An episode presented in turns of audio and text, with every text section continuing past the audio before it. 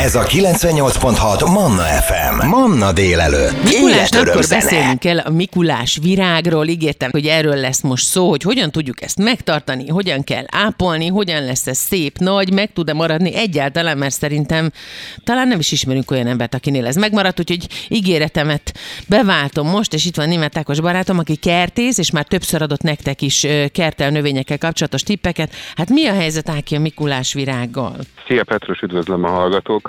Hát azt kell, hogy mondjam, hogy a Mikulás virág sok más növényhez hasonlóan egy borzasztóan, hát hogy úgy mondjam, egyedi jelenség, mert mondjuk pont ellentmondok saját magamnak a sok más növényhez hasonlóan, de ugyanakkor, ugyanakkor azt kell, hogy mondjam, hogy azért érdekes ez a szitu, mert ez az egyik olyan növény, ami vagy jól érzi magát valahol, vagy nem.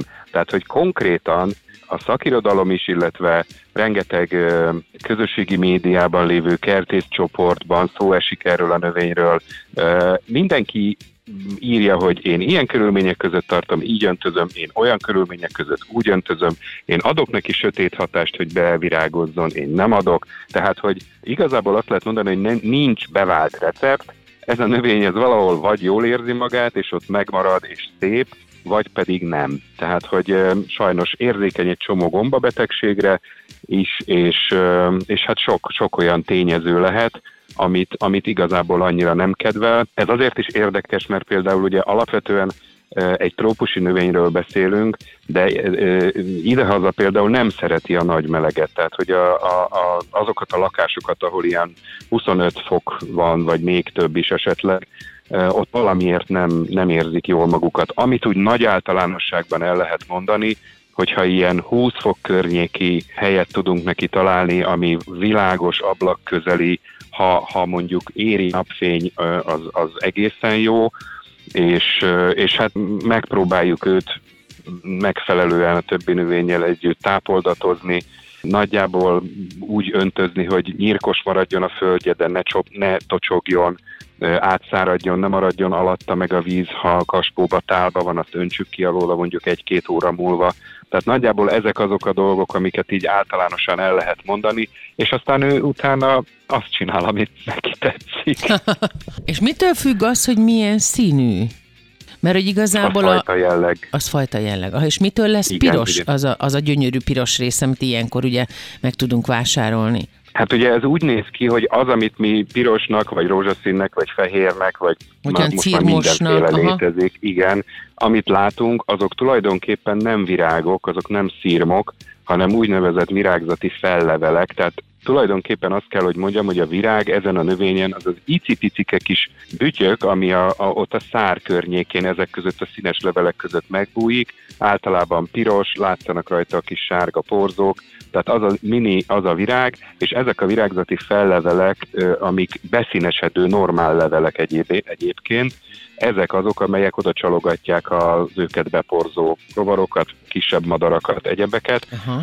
Tehát tulajdonképpen ennyi az egész, és, és elméletileg ugye a hosszú nappal, rövid nappal váltakozása az, ami előidézi a színesedést, de ezért, ez azért is érdekes, mert például ugye a az élőhelyén, a trópusokon, ott ugye nincs ilyen, nincs hosszú nappal, nincs rövid nappal, vagy legalábbis ha van is, akkor nagyon-nagyon minimálisan érzékelhető a különbség, és én, én jártam Sri Lankán erre-arra, ahol ahol például egész évben rajta vannak ezek a piros virágzati fellevelek a, a hajtásvégeken. Persze nyilván lepotyog és nő a növény tovább, de akkor is az új levelek is bepirosodnak. Hm. Holott mondom, ott nincsenek ezek a néhány órában rövidebb nappalok és, és hosszabb, sötétebb periódusok. Szóval, hogy kacifántos és érdekes növény, és, és tényleg az van, hogy nem, nem igazán lehet beskatujázni és azt mondani, hogy ó, ha így, meg így, meg így teszünk, akkor ez biztos, hogy így, meg így be fog pirosodni, ilyen szép lesz, megmarad, és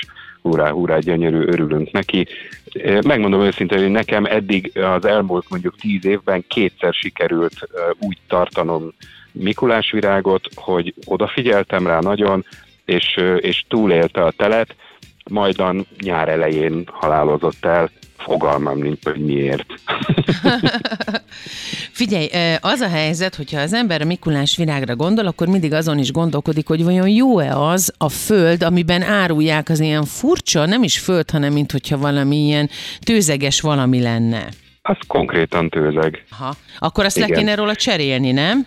Nem, nem, nem, nem. Hát azért abba gondolj bele, hogyha az a növény a hajtatástól, tehát a gyökeresztetéstől kezdve abban a közegben nevelkedik, és, és bepirosodik, és szép, és gyönyörű, amikor megveszünk, akkor abban nyilván jól érzi magát, tehát hogy miért cseréljük le azt, amiben jól érzi magát. Ezek a növények a trópusokon is hasonló tőzeges talajban nevelkednek, ugye ott is a, a lombkoronáról lehulló mindenféle mm, növényi részek, a vastag aj, növényzet és moha, egyebek miatt van hasonló jellegű ilyen nedvességet megtartó talaj, és hát kicsit enyhén savanyú is, tehát ez, ez, ez a jó nekik. Aha. És ezt hogyan kell locsolni, mert ez a talaj egy kicsit kevésbé tudja tartani a nedvességet? Nem, ez pont, hogy nem. De ez pont, ez hogy a nem? Talaj nagyon, igen, ez a talaj nagyon jól tartja a nedvességet, eh, viszont ugye azért érzékelhető az, hogy talán kevésbé tartja, igen, mert hogy a teteje, tűnik a teteje könnyebben kiszárad, tehát hogy ugye ez egy ilyen eléggé rostos, szivacsos szerkezetű Igen, mint a lufa. Közeg. Igen, de ugye ennek a belseje, a közepe, ahol a gyökérzet többsége található, az, az csak akkor szárad, hogyha ha már csörgős, pillekönnyűre szárad az egész, tehát a nedvesség ott belül mindig, mindig jól megmarad. Ahol a, a levegővel érintkezik a tőzeg, ott, ott elpárolog, a nedvesség belőle, de ugye a cserépfalánál, az aljában, meg a közepében ott azért ott azért nedves marad. Én azt mondom, hogy egy heti egyszeri olyan öntözés, hogy átfoljon rajta a víz, és mondom kiöntve utána alóla, az, az tökéletesen elég neki. Német Ákos kertész a vendégem itt a Manna délelőttben. Mikulás napján a Mikulás virágról és a következőkben a karácsonyi kaktuszról is beszélgetünk. Úgyhogy szerintem a kettő közül valamelyik biztos, hogy van mindenkinek az otthonában, tessék nagyon figyelni. Ha kérdések van Ákoshoz 0677 986. Manna délelőtt. Minden hétköznap reggel 8-tól. 98.6 Manna FM. Manna délelőtt. Péter Petrával.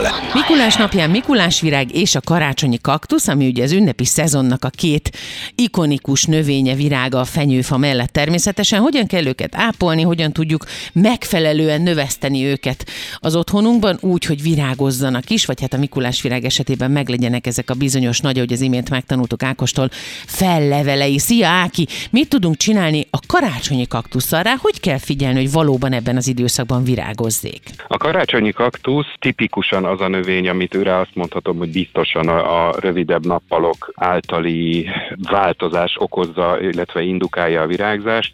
Tehát náluk tulajdonképpen túlzottan sok mindent nem tehetünk, a természet az, ami, ami meghatározza azt, hogy hogy alakul a, a nappalok hosszúsága és, és a növény ehhez igazodik. Tehát őt, őt egész egyszerűen közepes vízigényű, azért az átlag kaktuszoknál egy picit talán többet érdemesebb öntözni, de nem, nem sokkal.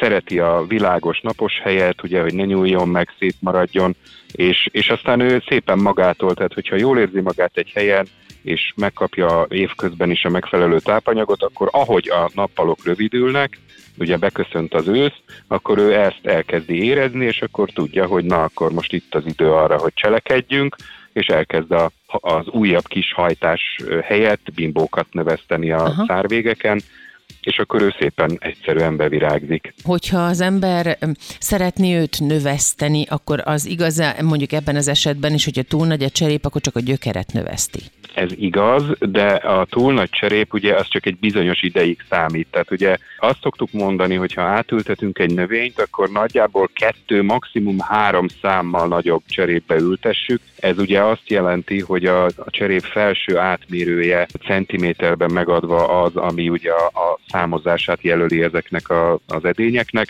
Tehát, hogyha mondjuk valami egy 10 centi átmérőjű, felső átmérőjű edénybe, cserépbe van, akkor azt egy maximum 13 alkalmasba ültessük át, és akkor nem lesz az, hogy hónapokig nem látunk a fejlődés semmit a növényen, hiszen éppen a gyökerével tölti ki a számára megkapott ideális és, és csodás helyet. Aztán utána nyilván beindul, de ezt lehet szabályozni azzal, hogy ne engedjük túl nagy edényt, vagy túl nagy teret a gyökérnek az új átültetésnél, hanem azért ezt lehet így szép fokozatosan. A karácsonyi kaktusz, azt pont láttam különböző posztokon az Instán, hogy Christmas kaktuszként ez jelen van a világ számos országában, és persze nem kéne, hogy ezen így meglepődjek, de én nem mondjuk azon csodálkoztam, azt hittem, hogy csak mi itthon hívjuk karácsonyi kaktusznak, de akkor ezek szerint ez azért van, mert csak is ebben az időszakban virágzik? Leginkább igen, Aha. bár egy, egyébként előfordul, hogy évközben máskor is bevirágzik, tehát hogy ő is egy picit ilyen amikor kedvem van, akkor azért úgy tudok produkálni érdekes dolgokat. Nálam is van egy növény az üvegházban,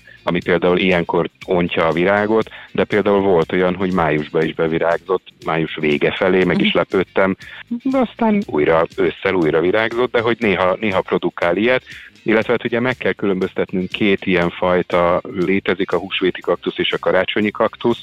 Annyi a különbség a kettő között, hogy a karácsonyi kaktusznak a, a kis levélkéinek az éle, az ilyen kis lekerekített, barokkos jellegű, ilyen kis íves végződése van, míg a húsvéti kaktusznak ilyen, ilyen kicsit szálas, elkeskenyedő lángnyelv alakúak a, a levélkéin az élek, Aha. és általában a húsvéti kaktusznak ilyen narancsosabb vagy pirosas jellegű a virága, de persze ebből is van ezerféle szín már, a karácsonyi kaktuszé volt ez a, ez a magenta szín, vagy bíbor, piros, de most már ez sem mondható átlagosan, mert tényleg annyiféle uh, hibrid létezik már, hogy, hogy elképesztő színorgia van ő belőlük is de a levél alapján egyébként ennyit lehet tenni, hogy, hogy tudjuk megkülönböztetni. Nagyjából semmi extra, ugyanazok az igények mind a kettőnél, és igazából nagyjából mind a kettő ugyanakkor is virágzik.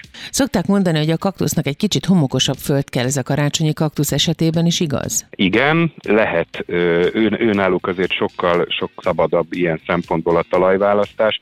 Ők jól érzik magukat egy normál kerti földben, egy ilyen homokosabb, kavicsosabb kaktuszföldben is, de ugyanúgy jól érzik magukat a tőzekben is, tehát hogy nagyjából azt kell, hogy mondjam, hogy nem egy, egy talajra túlságosan igényes növényről beszélünk. Hogyha a karácsonyi kaktusznak az elhelyezését nézzük, akkor a legtöbbször ablakban szoktuk látni, de ez olyan gyönyörű, szomorú fűzesen nő lefelé, mint egy ilyen megnövő göndör frizura, hogy középről kiindulva lefelé lógatja a kis verágait. Baj az, hogyha ez nekem mindig kérdés, hogy baj az, hogyha neki nyomódik az üvegnek. Bocsánat, a hülyeségnek hangzik, csak ennem ilyet mindig nem, izgulok. Igazából csak annyi, hogy ugye ha nem termó üvegről beszélünk, hanem mondjuk egy réteg üveg, akkor egy kinti fagy meg tudja csípni, a, a, tehát lehűl az üveg annyira, hogy a virág hamarabb tönkre megy. Úgyhogy én, én azt javaslom, ilyenkor egy picit húzzuk beljebb, hogyha tehetjük az ablaktól. Ami egyébként jellemző rájuk, hogy nem nagyon szeretik, ha túlzottan sokszor évközben helyet változtatunk nekik. Tehát, hogy ha valaki teheti és ki, ki tudja tenni kertbe, akkor tavasz ki ősszel be, de úgy egy, egyébként, hogyha ha bent van a lakásban, akkor, akkor ne tegyük hetente máshova, vagy Aha. havonta máshova, azt nem szeretik. Tehát ott akkor újra meg kell szokniuk az új fényviszonyokat, egyebeket, az visszaveti a növényt, és egyébként el is maradhat a virágzás. Megzavarjuk ezek szerint, hogy ez tényleg Igen. lényeges dolog. Aha. Ákos, köszönöm szépen, hogy ránk értél, köszönöm, hogy kiképeztél minket Mikulás virág és karácsonyi kaktusz ügyben, és boldog Mikulás napot neked is. Köszönöm szépen, viszont kívánom én is nektek. Manna délelőtt, minden hétköznap reggel 8-tól. A 98.6 Manna És ha már a klasszikus ünnepkörben szereplő növényeket megbeszéltük, német Ákos kertész vendégemmel, akkor most nézzünk körül, hogy milyen növények azok, amik nélkül nem ünnep az ünnep. Ugye hagyományos a Mikulás napkor, azaz a mai naptól már mindenhol van Mikulás virág, és karácsonyi kaktusz, és jó esetben az szépen megmarad, és újra és újra ilyenkor elkezd virágba borulni, de a karácsony számos olyan motivumot, ízt, hangulatot és növényt hoz magával, ami tipikusan az ünnephez köthető. Ugye a Mikulás virágról már beszéltünk, aztán ott van a magyal, a csipkés szélű, szúrós levelű piros kis bogyó, ami még a karácsonyi süteményeken is díszként megjelenik, a díszítő motivumokban, a képeslapokon, a kötött pulóvereken, mindenhol. A magyal az ősi keltáknak volt a meghatározó növénye, nem fagyal, magyal. Fagytűrő, fényes levelű örökzöld, ami nem csak mutatós, de historikus is. A pogány legendák szerint ugyanis az istenek kedvenc növénye volt, és szentnek is tartották. Aztán ott van a fagyöngy, ugye, a klasszikus kis növényke, ami alatt csókot kell lopni a másiktól, vagy megpuszélni azt, akivel éppen a fagyöngy alatt állunk. Erről biztos hallott már mindenki. Ennél azért jóval több a fehér fagyöngy, ez szintén a keltákhoz nyúlik vissza a történetét tekintő, tekintve, ők is tisztelték már a régi időkben, sőt az egészségügyi hatásai sem mellékesek a fagyöngynek. Aztán ott van a tiszafa, ami nagyon sok kertben megjelenik, koszorú díszítéshez, asztaldíszhez, vagy pedig vázába téve szintén találkozhatunk vele. Kis piros bogyós örökzöld, és ez sem ismeretlen szerintem sokunk számára. Ha valaki nagy növénykedvelő és szereti az örökzöldeket, akkor biztosan tudja, hogy melyikről beszélünk. Igazi tájnövényként a tiszafa cserjéket lassú növekedésük és alacsony karbantartási igényel rendezkedő növénynek tekintik ö, nagyon jól tűri az árnyékos környezetet, és gyönyörű karácsony környékén, főleg akkor, hogyha havazik. Aztán ott van, ami meglepő módon szintén az ünnepkörhöz tartozik, a borostyám.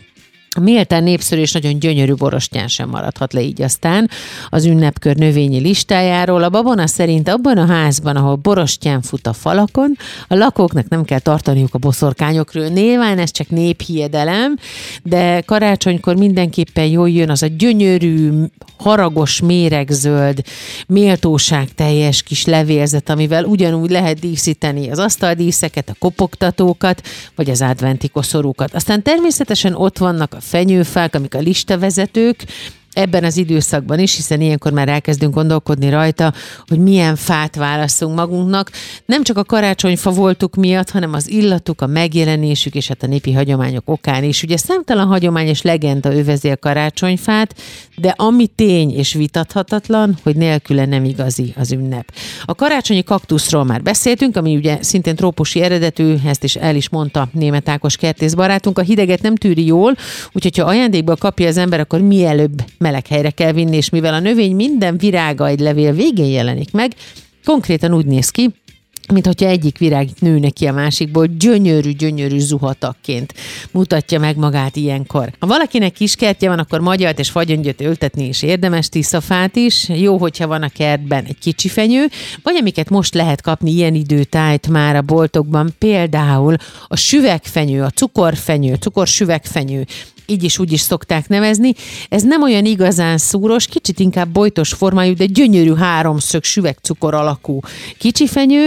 Ugyanúgy lehet egy pici asztaldíz, nagymamáknál például, hogyha valaki már nem szeretne nagy karácsonyfát állítani, akkor hogyha viszünk nekik ajándékba egy ilyet, egy mini ilyen kis angyal fényfüzérrel, vagy egy pici fényfüzér sorral, egy-két mini kis pici gömbdísszel, akkor szerintem ennél szebb ajándékot nem is nagyon lehet adni. Karácsonyi kaktuszt is szokás ajándékozni ilyenkor. Szerintem jól tesszük, hogy a szín szerint választunk, bár az is nagyon klassz, amikor meglepetés, hogy milyen színű lesz a virágja. Úgyhogy ilyen a Mikulás virág, a karácsonyi kaktusz, a karácsonyfa, vagyis a fenyőfa, a süvegcukorfenyő, a tiszafa és a borostyán is. Növényekkel is ünnepelhetjük az ünnepet. 98.6 Manna FM. Élet, öröm, zene.